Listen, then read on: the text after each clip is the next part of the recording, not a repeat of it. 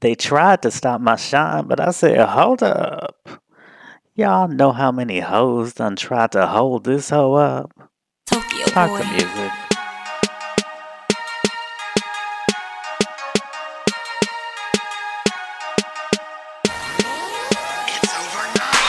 Look up in the sky, it's a bird, it's a plane. Nah, it's just Craig, ain't a damn thing changed. Whole career reaching for new heights.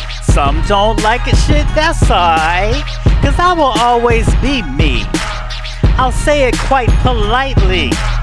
If you don't like what you see, kiss this ass for free. Say, be yourself, be yourself. Say, love yourself, love yourself. What's up, y'all? That's just the vibe I'm on today. I don't know why. I'm just pumped up. I just have things to say to whoever may need to hear it today. This morning is 4:35 a.m. where I'm at. Cause just you, you need to know, can't nobody do whatever you have in your mind, whatever dream you have, can't nobody do it but you. Can't nobody do it like you. So, whatever it is you're dreaming of doing, step out on faith and do it. It may feel awkward at first. Your results may be awkward at first. Do that shit anyway. Your friends, your followers may not like it. Do it anyway. You can get new friends, you can get new followers, but if you have a dream and you, you might not get another dream. So, do it.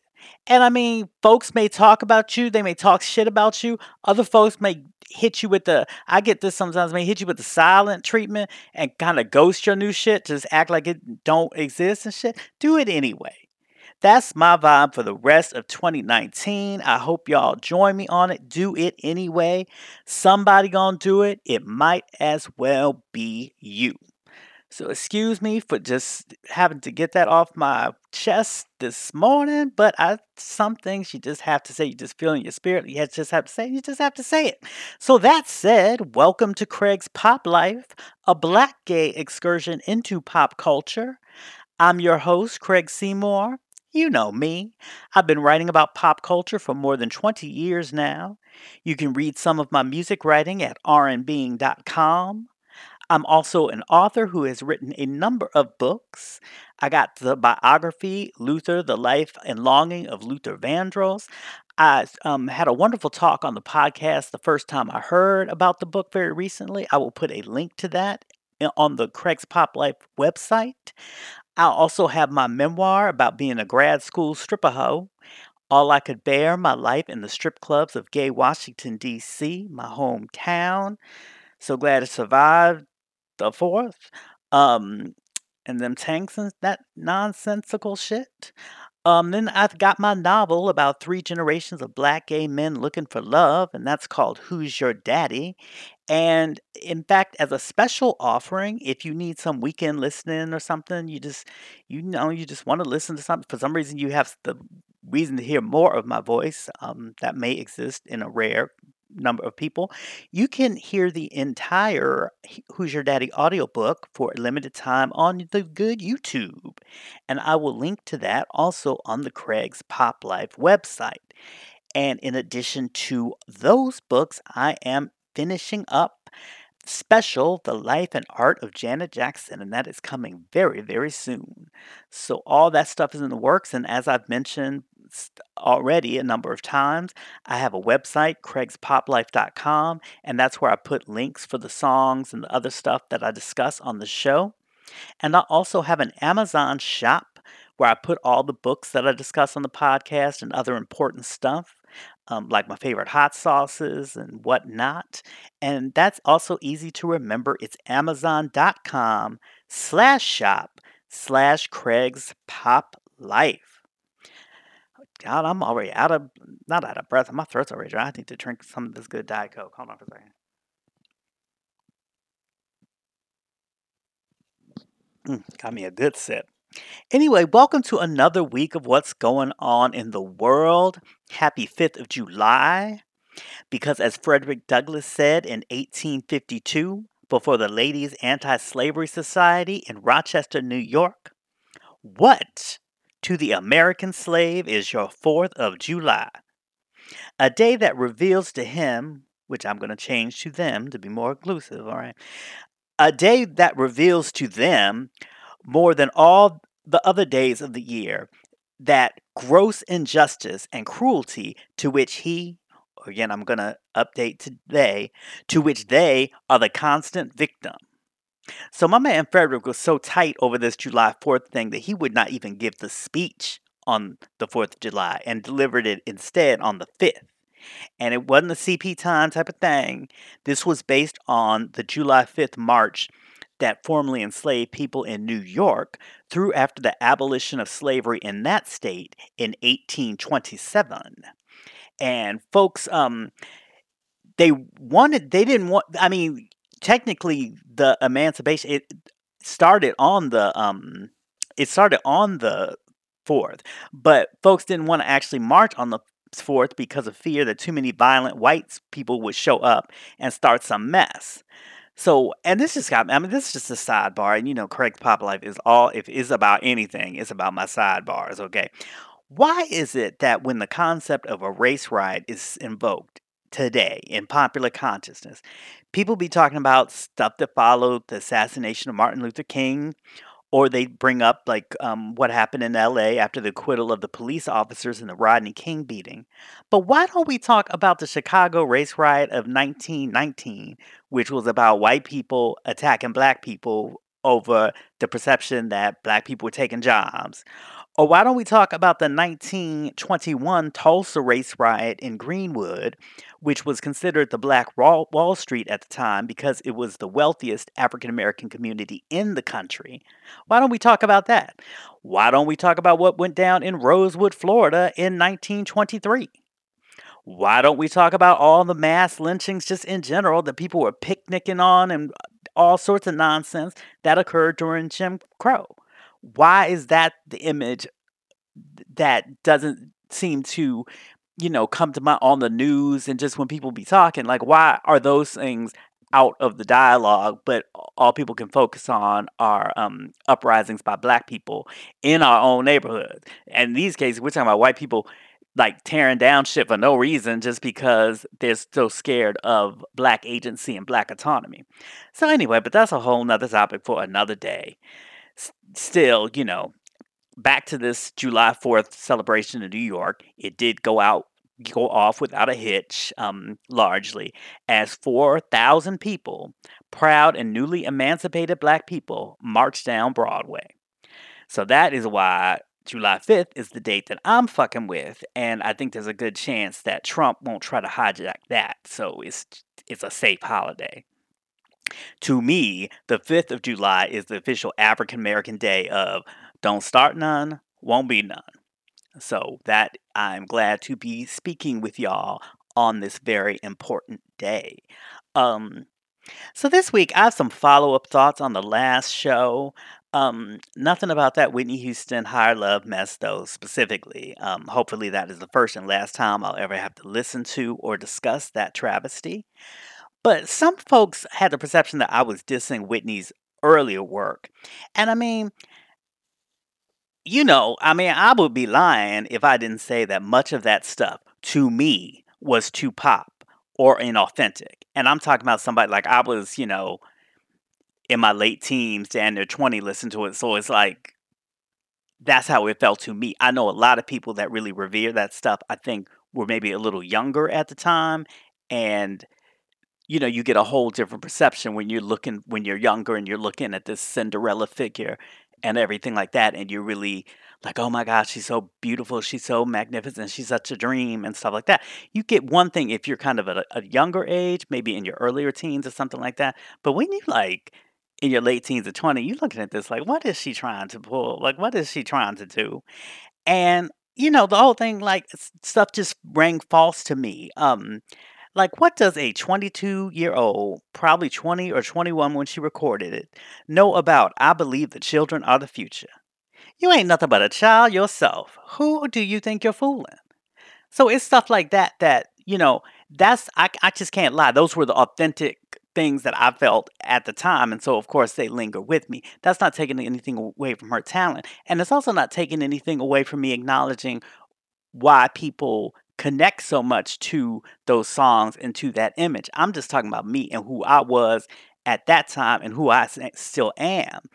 Um, and you know, talking about the greatest love of all, I think she quickly learned that love can be real complicated, you know, um, in a way that she did not know when she recorded that song. She probably would have sang it a different way l- later in life. Um, I quote from KRS One. You know, man, I be telling you all the time that word love is a very serious thing. And if you don't watch out, cue the chorus. Love's gonna get you. Love's gonna get you. Love's gonna get you. For my um KRS One fans. So anyway, all I'm trying to say is that it's a pretty general concept that most artists get better as they mature, as they experience life and begin to know things. And as for me, I didn't really start appreciating Whitney for her interpretive skills. We're not just talking about the angelic vocals. We just not we're not just talking about the looks in a gown and what have you. I'm talking about the interpretive skills until around Bodyguard. And then for me, she just kept getting better through the Exhales and the My Love Is Your Loves and and stuff like that. Unfortunately, I feel this artistic growth coincided with so many personal problems that slowed down her recording out- output. So, um, you know, in a somewhat tragic coincidence, it seemed like many of those same problems may have been what was given new depth to her delivery. But, you know, that said, that's too too often an artistic um, truth. So anyway, I just so I just wanted to say I am not hating on her or anything like that. I'm just talk, talking about how I feel about the very earliest work and how this higher love song. See now I'm talking. Y'all got me talking about it again. This higher love song was from that era. Um, you know, I may have loved a Whitney Howard Love cover done later in life. Who knows? You know what I mean? But I, I just I'm not going to front. That's how I feel.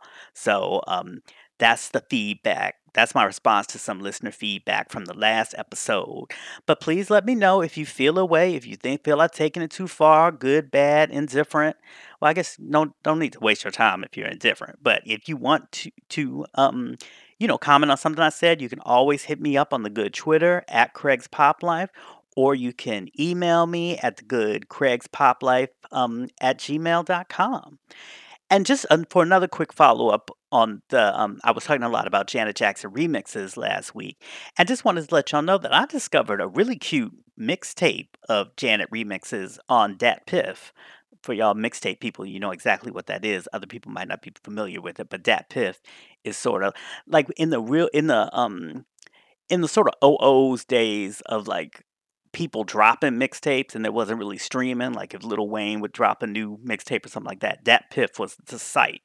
So, um, but this remix, um, this little mixtape has a lot of remixes I've never heard before. A lot of songs like With You that I've never even heard remixed. And it also contains a version of Call on Me that I think is my favorite version of the song, which I never really particularly liked. So I will put a link to that mixtape on the um, website. Maybe you can get you some good weekend listening in. But today, mostly, I'm going to take, I'm going to close your eyes or open your eyes and imagine. Open your eyes imagine a screen, curtains parting, and you're at the cinema. Because I'm gonna talk about movies. Okay, I'm gonna take y'all to the movies. Um, so this week I saw and thoroughly enjoyed Spider-Man: Far From Home. It gave me everything I want from a uh, from a Marvel film. You got some genuine pathos, you got some sharp humor, you know, some in jokes and all that kind of stuff. You also got a lot of science fiction stuff that I didn't understand, but then what is good about most of these Marvel films is that they hit you with all that science science, but you don't really need to know understand what they're talking about to get the plot. So that's important. Um, I thought Jake Gyllenhaal was good and as charming as one would expect from Jack Twist, Jack Nasty, for all my brokeback people, and um, Zendaya shines as as MJ, and I'm still watching Euphoria. How many of y'all are watching Euphoria? I'm still watching it, and it's like it's so weird because I'm still not sure if I would say I like the show, but I find the show extremely interesting, and I'm definitely thoroughly engaged and in for the whole season. But um, I don't know. Maybe I just need. Maybe it just needs to develop. I think the show is so kind of dark and on the edge that I think I'm hesitant of fully embracing it because I'm like, at any moment it could go away that I might not like. So I'm still waiting, but I it's like I'm taking it's like moving along like, it's like moving along in a relationship with somebody who, you know, may have an edge and stuff, and you kinda like it, you kinda attracted to it, but you like, at the same time, if I find out that this motherfucker is he's doing all that if he's doing this, then I can't be down with it. So it's like, I'm down, I'm dating, we casually seeing each other, I'm really enjoying what's the moments, what's going down and everything like that. I have hope for the future, but at the same time, one wrong move and I'm kicking this motherfucker to the curb. So that's kind of my feelings on Eu- Euphoria. Be curious of um, how other people think. And then, of course, there's the star of the which a star of the thing who is my Marvel Universe boyfriend, Tom Holland. And I mean, to be honest, I've enjoyed most of the recent movies, Spider-Man, the Tobey Maguires, the Andrew Garfields. But there's something to me that's particularly affecting about Tom Hol Ho Tom can't even say his name, God, get me all nervous, can't even say his name right, about Tom Holland as Spider-Man. And I think it has to do just really with his youth and that in reality he's closer to age to the fictitious high school student, Queens dweller, Peter Parker, um, than some of the others. Because I mean, Tobey was 24 when he first did Spider-Man. And I just found this out I, with my little um, podcast research. Andrew Garfield was damn near 30 for, for the first for his Spider-Man number one. So he was damn near middle age for the other one. So, you know, but Tom had just turned 20 when he first showed up in Captain America Civil War. And I just think something about his youthful awkwardness and earnestness just feels authentic to me. Or rather, it looks authentic, I think, because of his age, and it feels authentic because I think he's I think he's a really good actor. Um, and he ain't new to this acting game. You know, I'm a fan of everything Billy Elliot, starting with the original film. You know, I still follow Jamie Bell's career and thought he did a really nice job as um, lyricist Bernie Taupin in Rocketman. But I also really love the Billy Elliot musical, um, and Tom Holland played Billy on the West End. Now, I ain't never seen the Billy Elliot musical in person, but there it's, um, a version is out there, it's on your DVDs, your Blu-rays, and your digitals that I I I have it, and I like it a lot. I like the music, I like just the way that the emotion of the film is transferred to the stage and everything like that, so I do highly recommend that. You know, my main thing why I never saw Billy Elliot is because they always have, like, 3, 4 different kids playing the same role, but on different nights, and I'm like, "What if I pay my good money? Because musicals are expensive these days. So I was like, "What if I pay my good money and the Billy is not the Billy I wanna see or something?" Or so I just you know, I can't be I can't some things I just it's not worth the risk for me. So, all that is to say, I love Tom in the role. It doesn't hurt that he's got the ch- perfect twink build. As I've said before, I have a thing for twinks. It might be problematic for many reasons, many of which I discuss in my novel, Who's Your Daddy? But still, we own our messy truths here on Craig's Pop Life. So, yes, I have a thing for twinks. And so, okay, so I'm already thinking he's mad cute and that that skin tight suit is the business. But then I read this good bit of behind the scenes info and I quote from Tom The first thing you need to know is all I have on under that costume is a thong.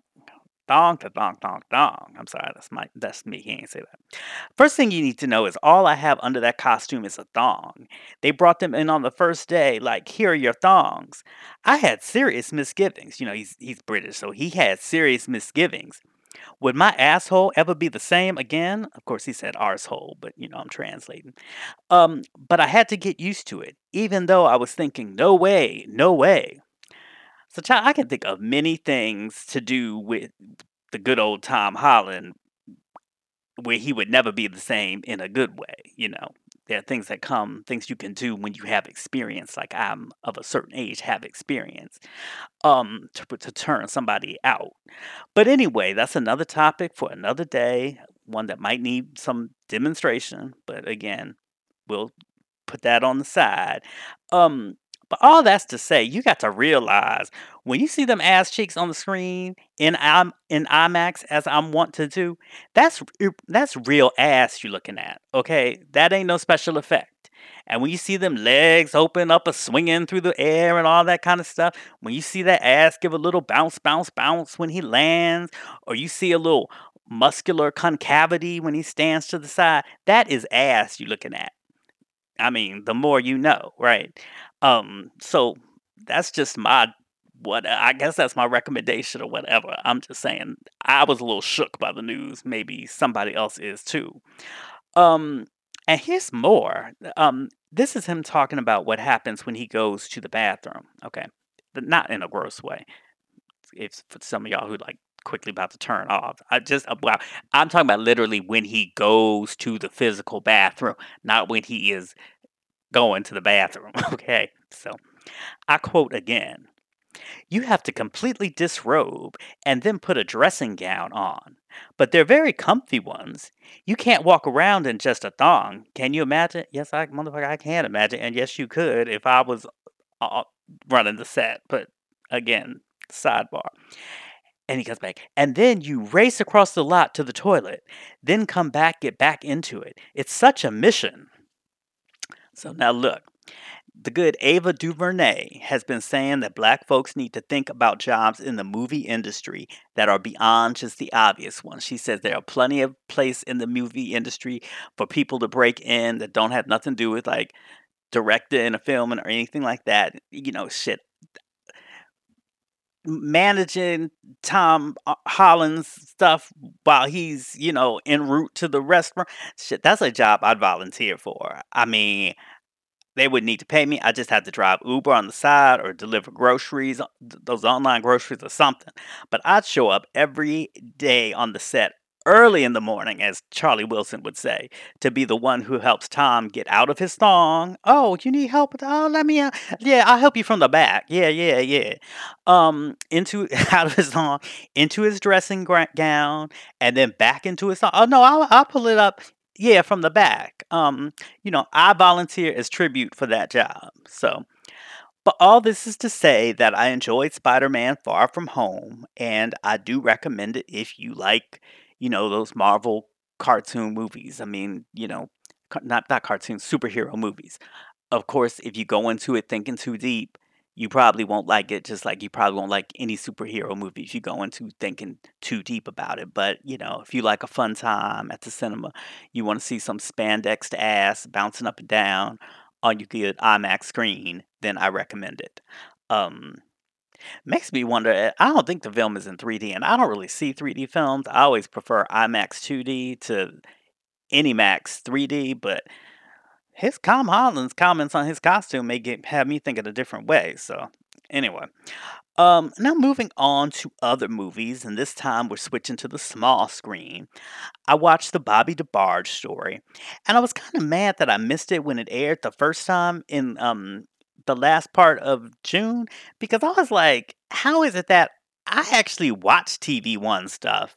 And I follow TV One on Twitter, and I knew everything there was to know about the casting news. I knew all about the ridiculous hairstyles, you know, through the little Instagram pictures because I follow TV One on Instagram. But somehow I didn't get the message that the movie was actually coming on.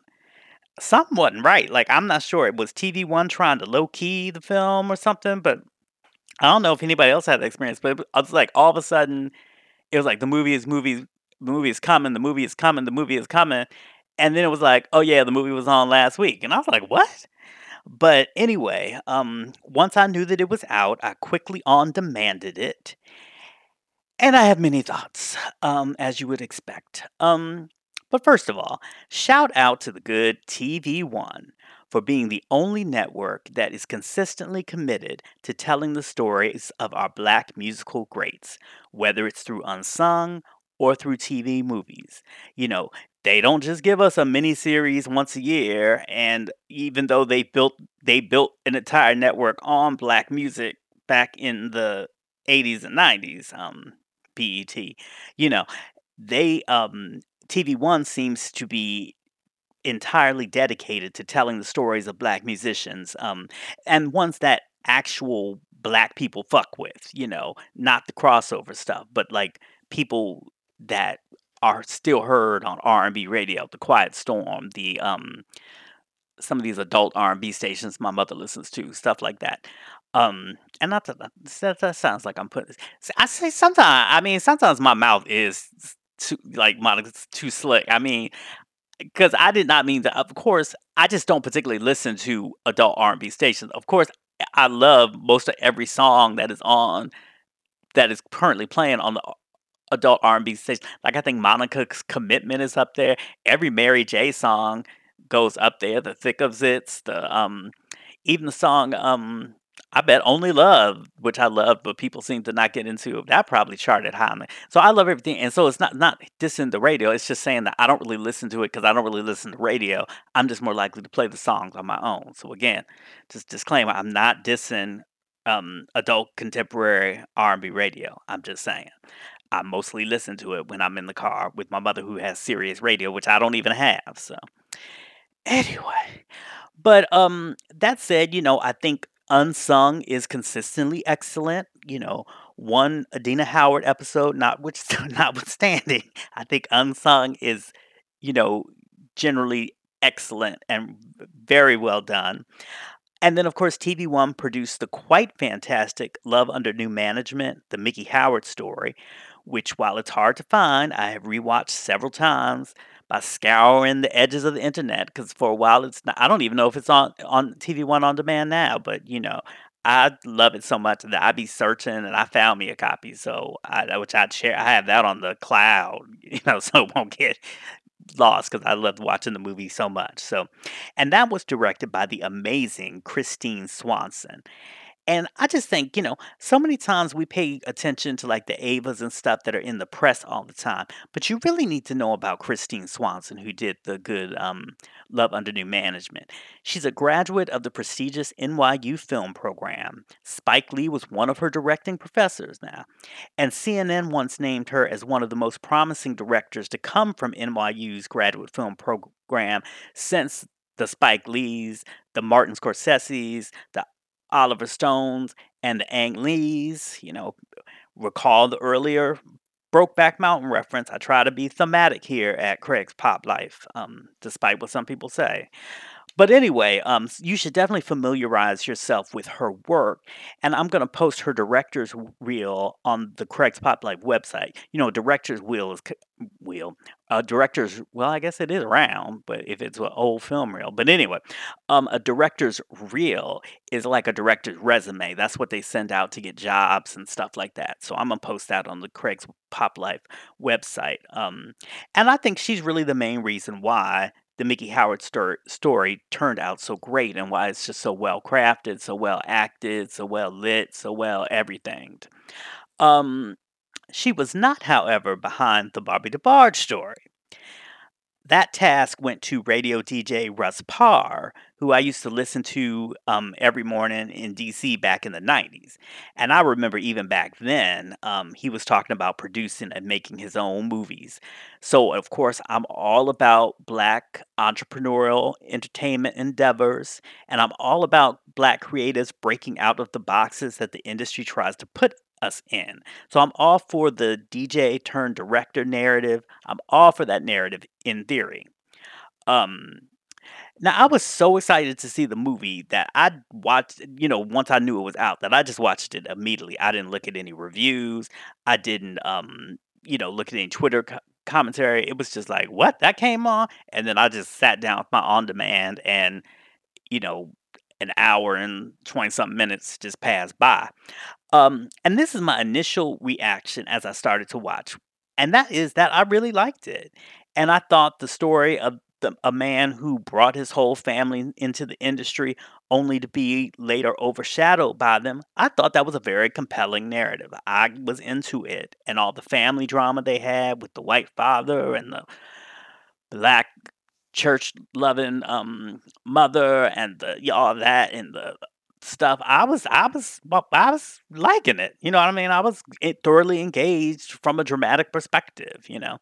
Um, so I was really willing to overlook, um well, not overlook, but, like, look past all of the following, um, like the hair, the hair, the hair, the hair.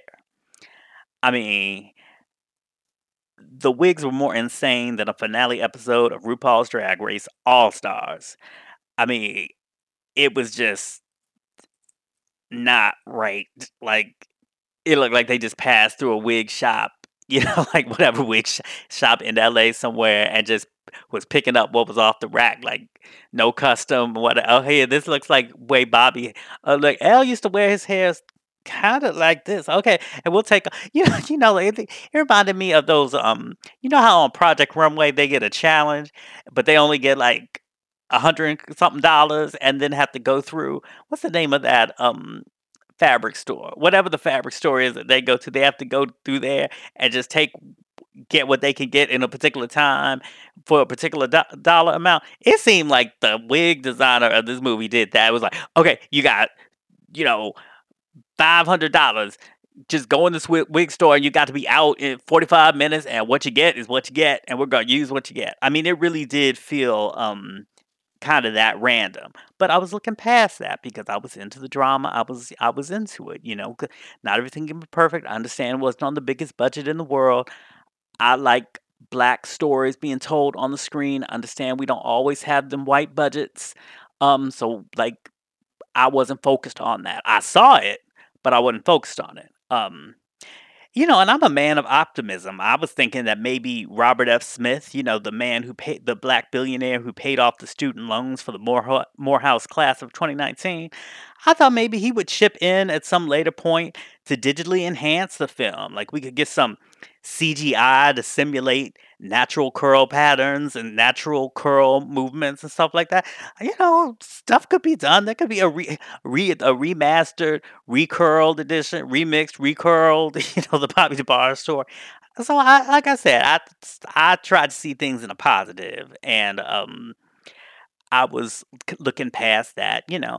And I also didn't ask why a hotel phone ain't have no cord to it. You know, I I was focused on, on the conversation that was being had, not the fact that the phone ain't have no cord, you know, to even be having the conversation.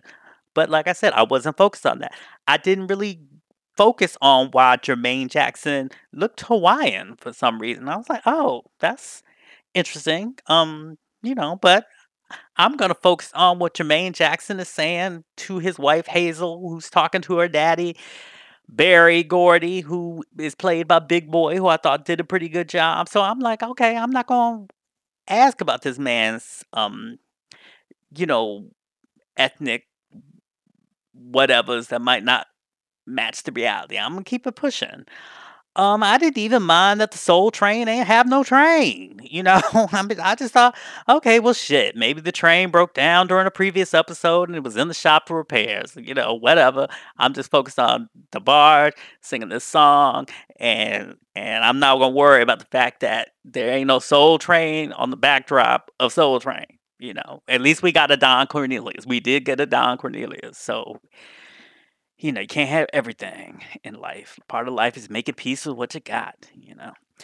Um, and part of the reason that this stuff didn't really bother me that much is that contrary to what I later learned that a lot of folks were talking about on Twitter, I really thought the acting was generally very strong.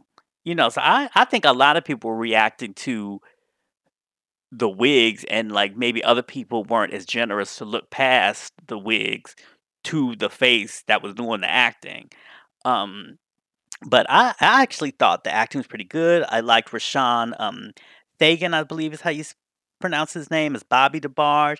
And that actor, he's actually been in a couple episodes of Insecure. So obviously, Issa ain't fucking with somebody who can't act. So you can't say the boy can't act because he's done shit. You know what I mean? Um, and I liked Ethan McDowell as his abusive white father. You know, he was legit abusive and scary. Um, I really liked Adrian Marcel as James DeBarge. I thought he was really strong, and there was a, a lot about the relationship between Bobby DeBarge and his younger brother James. So I thought that he really played that off well. He had I'm not even gonna get into his wig um, with the ponytails, and but anyway, let me just take a deep breath and move past the image. Um, And I thought a lot of I like Lloyd as Switch founder, Gregory, um, Williams. Um, like I said, Big Boy I thought was good as Berry Gordy. Um, Marie Burke as Bunny DeBarge, I thought she was really good, and her hair looked the best 'cause I it's I think it was natural, I think it was just her hair. Um, I even really liked Leah Monet as Latoya Jackson, who, um, Bobby dated. I thought she did a good job, and I mean, as and she was one of the few people in the film, like, as soon as she shoot well, maybe it's because I knew that, um, Bobby and Latoya dated, but as soon as she showed up on screen, I was like, "Oh, that's Latoya." I ain't feel like that with everybody in the movie, but, like, as soon as she showed I was like, "Oh, that she's supposed to be Latoya, and she really does kinda look like Latoya." So, I thought that was good, and I thought I liked the way she played, um, Latoya too. Now, um, Tyler K. Whitley as Janet is a whole nother story, and not because of the acting. I would have to say that was a case where I was distracted by the per the way the look of the person and the wig of the person, and couldn't really get into the performance, because she ain't look nothing like a Jackson, to me, okay? She ain't even look like somebody who would be listed as a distant relation on Janet's Ancestry.com.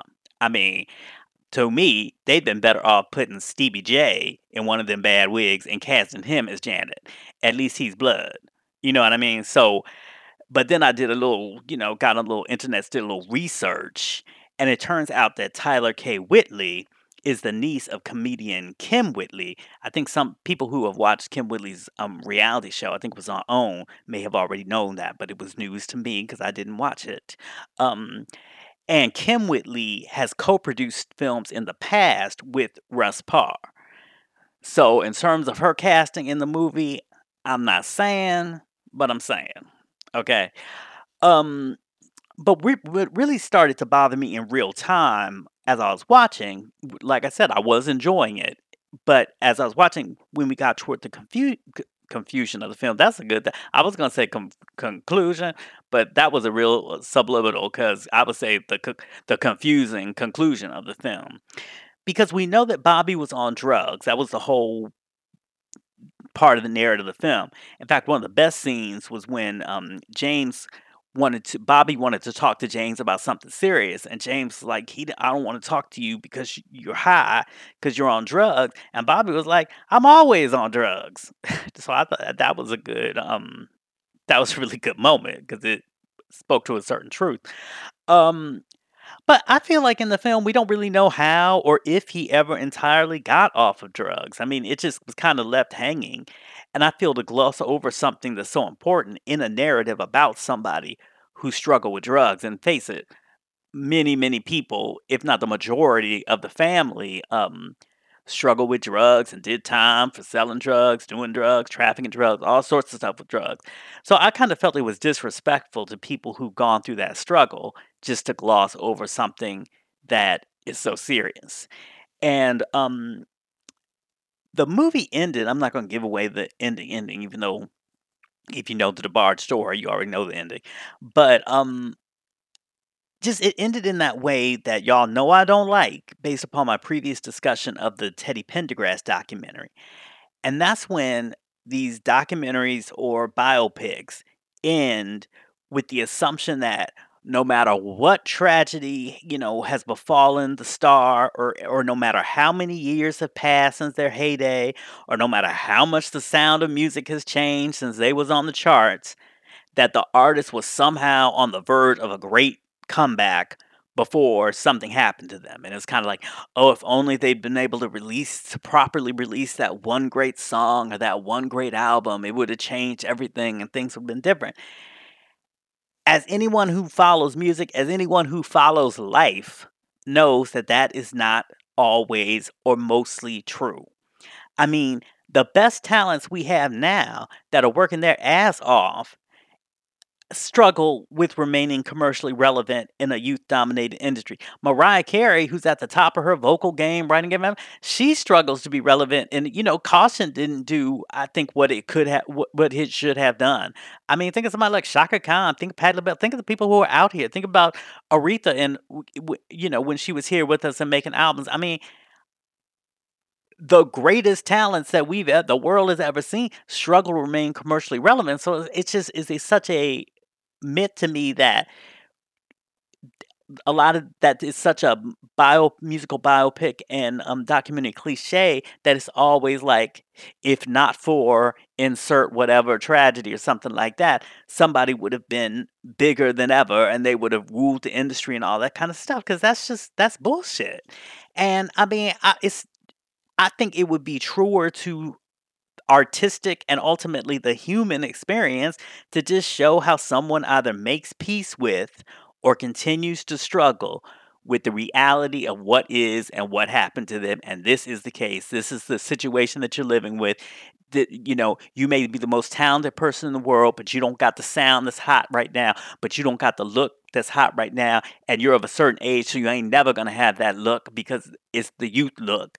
So and it's a youth sound, and, you know, people aren't gonna all of a sudden start listening to I mean, probably you know, I I can't make the comparison, but it's like, you know, you can't just you can't expect somebody just all of a sudden to compete with a Lil Nas X or something like that. I mean, it's just not, um, it's not reasonable, it's not realistic, but that does not take away from the talent of the person, and yes, you could say that the person's still had talent, but times had changed or whatever. I just think that's so much more, um that would just be so much more compelling to me because I think it's what we all struggle with, right? That's true human drama. We struggle with just making peace with our everyday circumstances, making peace. We we try, sometimes we hit one out of the park, sometimes we continue to hit them out of the park, sometimes we just got get that one good hit, and we have to live with life of, you know, not having the hit, and this value of life in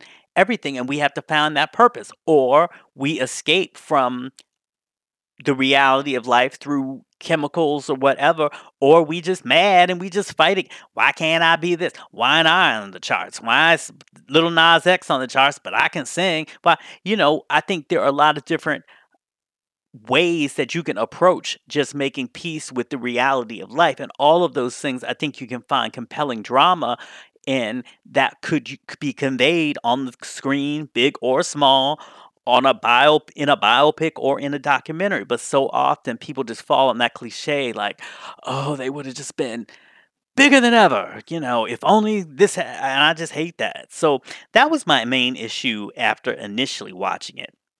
But then the more that I thought about it, the more I started to feel a way about the whole film. Because, you know, like, just little things, like, okay, Latoya was in it, and there's a lot about the romance with between Bobby and Latoya, but it's never mentioned that one of Switch's biggest hits, "I Call Your Name," was written with Latoya in mind. Like that's significant, especially significant if the song's in the damn movie, and if you're trying to tell the Bobby DeBarge story in a way that makes people op open themselves up to the music and understand sort of the larger context of the music, then, yeah, it makes a damn difference if one of his biggest songs was written by a f member of one of the most famous musical families. I mean, that shit is relevant, and I mean, it could have been one line. I mean, he could just said to her, "Baby, did you like that song I wrote about you?" Uh, that's all we needed. That's all we and people would have gone, "Oh, man, he wrote, uh, I Call Your Name about Latoya Jackson?" Or they'd be they'd be like, "Oh, man, I forgot that he wrote that song about Latoya Jackson." Either way, that's the kind that's one of those, like, aha moments that you want in a biopic, and I thought that it was just kind of, um lazy or just something, I don't even know the word. Just I can't say irresponsible because it's not that deep, but it's just, you know, like, it doesn't make no sense why you wouldn't put that in it because that's another thing that you could put in to help us understand and get a window into understanding Bobby's life and his connections to the greater music industry and everything at the time. So, you know, that bugged me.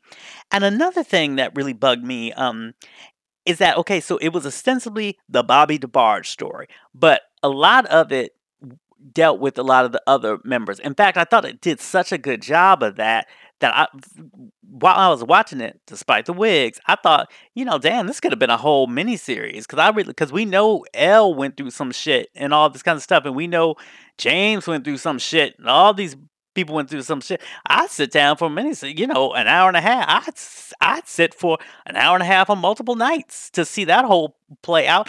And I would do it with the cast that was in the film. Maybe a different director, maybe a different wig person. But you know, I mean, I was I seriously thought they set that up very well.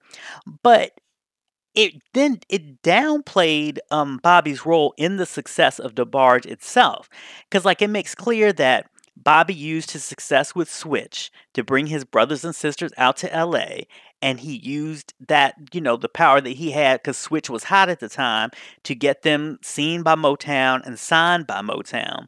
But the film largely stops at that, and after that, it's kind of him walking around mad that they're getting more play than he is. But as you can see, um, if you look at the credits, especially if you're on, you've got Tidal, Tidal has this amazing new feature where you, where you can just push on uh, somebody's name and you get all of their credits and all the songs they contributed to. And this goes from everybody from artists to songwriters to producers and remixers. So that's just another. This is a new feature on Tidal, Another reason I'm loving Tidal. But you can see Bobby actually produced some of DeBarge's greatest and most enduring hits. I mean, Bobby produced Stay With Me. Where would hip hop even be without Stay With Me?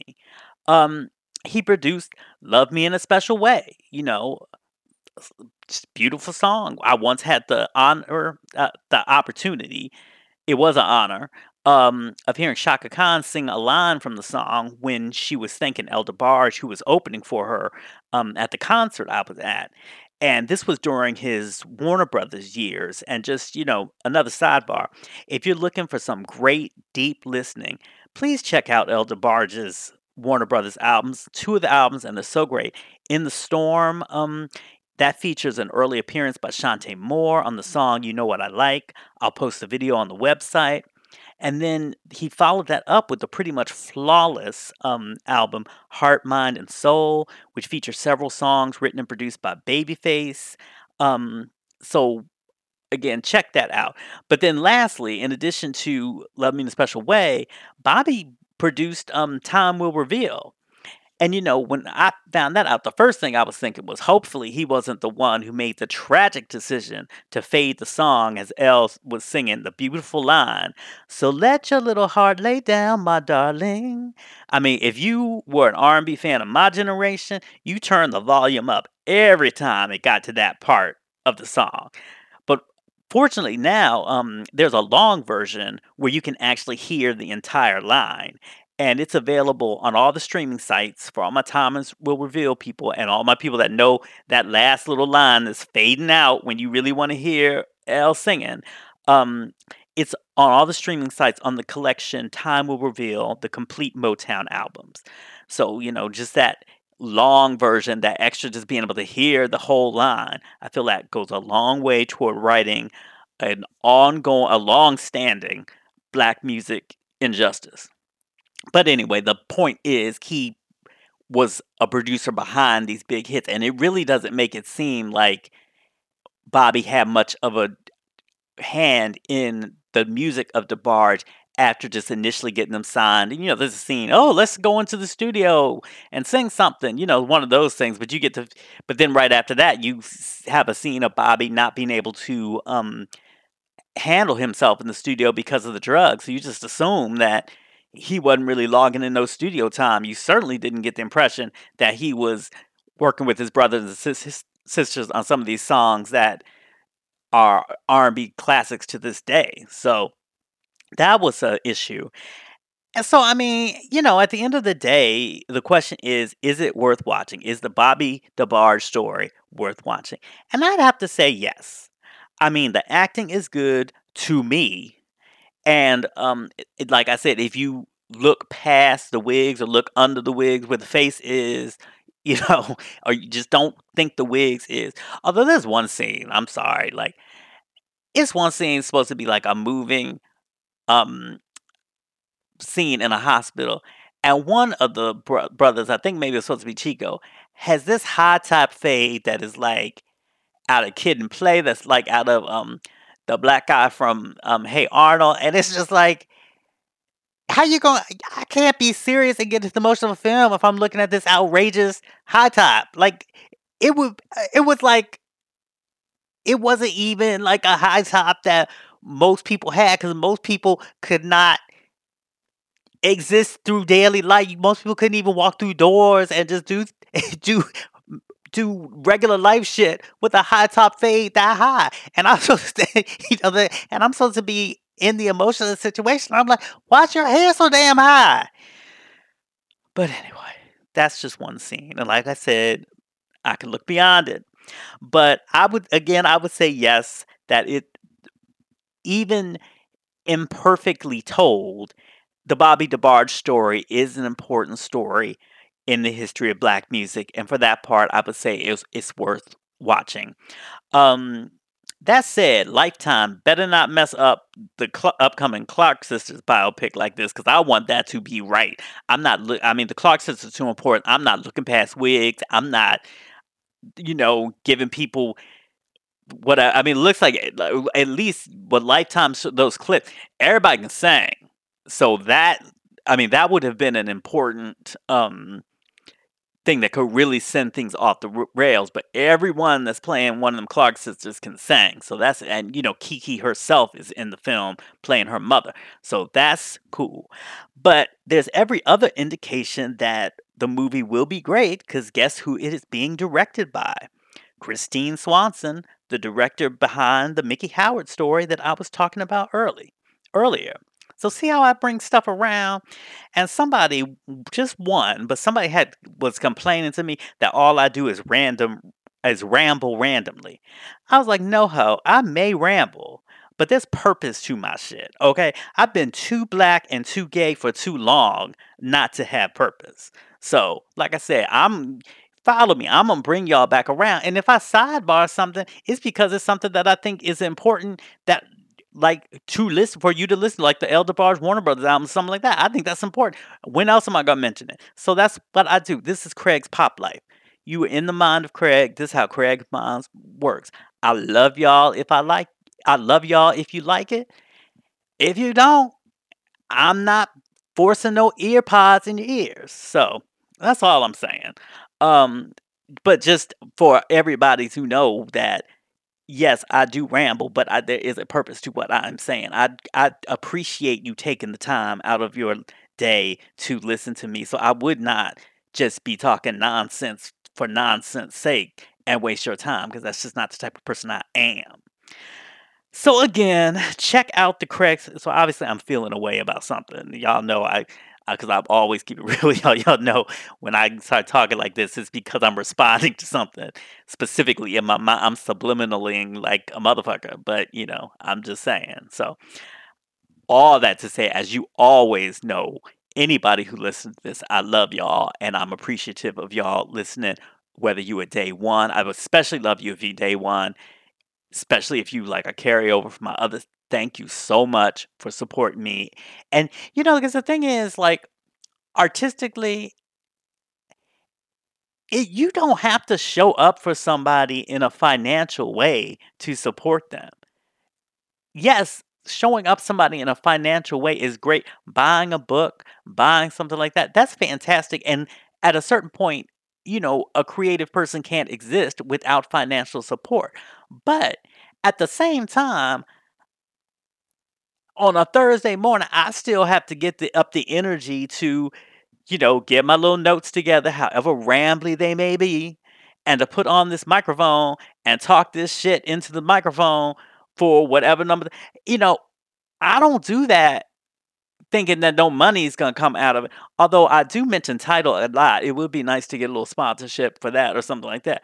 But I don't do that thinking about no money. I do that because I see that people have been listening and I want to the people that like what I do, I want to give them material. So that's why I do it. So thank you so much if you support me because that I do really do do it for you and it really does give me the energy. I feel the energy to want to go on and do this another week and to create other stuff, you know? And and that's um so thank you now I was rambling because I don't really even know why I went down in that route. All that to say, but obviously to my long time listeners, you know when something's bothering me, it creeps in to my stuff. So it is what it is. But um, like I said, all my links are gonna be on um the Craig's Pop Life site. Um, and feel free to like drop me a question or comment or something on my Craig's Pop Life Twitter or at my email, craigspoplife at gmail.com. And also, if you do like the show, please help me out and rate it on iTunes. Like I've said before, you don't have to write a damn thing. All you need to do is press the number of stars and keep it pushing. And I really appreciate it because it helps a lot with search search results. Or if you or and and or if you could share the podcast with a friend, I'd also really appreciate it. And until next time, y'all, like I said, for the whole mood of it, until next time, I really hope y'all believe in what whatever thing you want to do, whatever it is that you've been thinking about doing. I really hope you are encouraged to go ahead and do that, no matter what the naysayers are gonna say, and know that when you do it, you might it, what you do might be inviting nay- naysayers, because there are always people that they feel like their purpose is to hate on stuff. Um, but do it anyway. Like I said, you can get new friends, you can get new followers. You can't always get a new dream. So go ahead and do what it is that you feel in your heart is for you to do. And like until next time, be cool, be kind, be creative, and in the words of my fave, Be your damn self. all right, y'all. Love y'all always. Thank you so much for listening. Bye.